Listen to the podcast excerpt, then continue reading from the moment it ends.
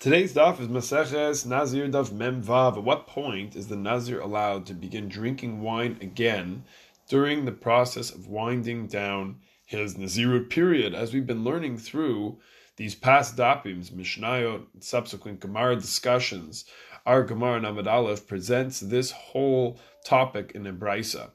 Eliezer holds that the Nazir has to finish the entire process of bringing the three offerings, the chatas, the shlamim, so on, and the cutting of his hair, in order to reinstate the permission to drink wine. And this being based on the pasuk Torah brings in the parsha of the Nazir Bamidbar Perek Vav, pasuk Chaf, Achar Yishteh HaNazir Yain, and after after what? The Nazir drinks wine, meaning Achar Hamaasim Kulan, after he's completed all of the processes, everything that he's been asked to do.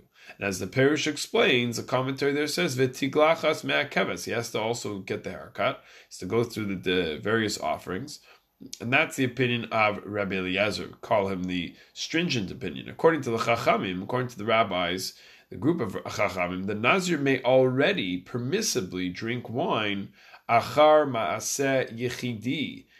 That's after one act, one of the part, one section, one component of the process is done, he can already drink wine. Based on gezera shava, uh, link between two connected, two words appearing in two different psukim, it's true that it says after all these things he drinks wine. But it also says one pasuk earlier, achar hitgalcho es nizro, after he's cut his hair from being a Nazir. Only one action, just from saying achar hitgalcho, that's talking about just the haircut. So only having one action, one korban needs to be offered before the Nazir may begin to drink wine again. Before we try to understand what this machlokas is all about, I should point out an interesting comment. The Rambam in Sefer HaMitzvos, the Rambam's book of mitzvos, we list the 613 in Mitzvos Ase Kuf Aleph. When it comes to the mitzvah, we noted this in recent dapim. There's a mitzvah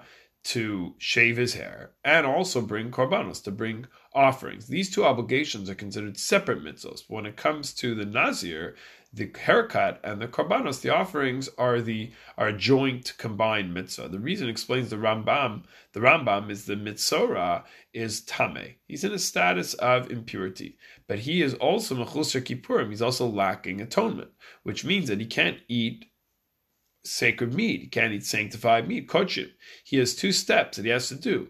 First, he shaves. When the shaving removes the impurity on the body, and then he's still not allowed to kodshim. He has to bring korbanos. That's just stage, stage two. The offerings enable the eating of sacred, sanctified, set aside animals, set aside meats. So two totally separate steps and results from one uh, uh, in specific from each.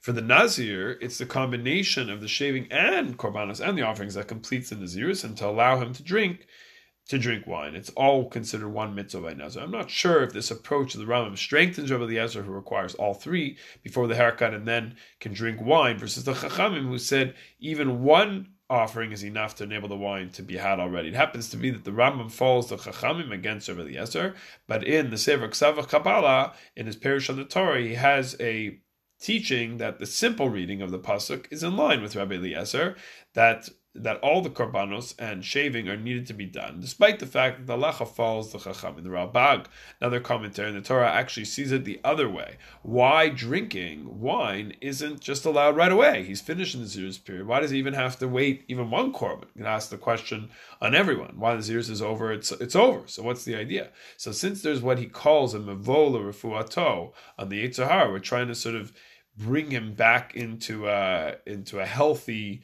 way of defending against the Yetzer Hara. The wine prohibition can only be uprooted at the very end. But I think the Chachamim are saying something very interesting that immediately follows the first korban, this this now ex Nazir may drink wine. It's a symbol of embracing life and all its challenges after having been a Nazir. For all that time, while Rabbi Eliezer is saying the Nazir needs to ease back into, otherwise he can he can snap right back to before. Therefore, in life, we need to know when to accelerate and when to slow down the pace in order to maintain one's growth and continue to grow even beyond that.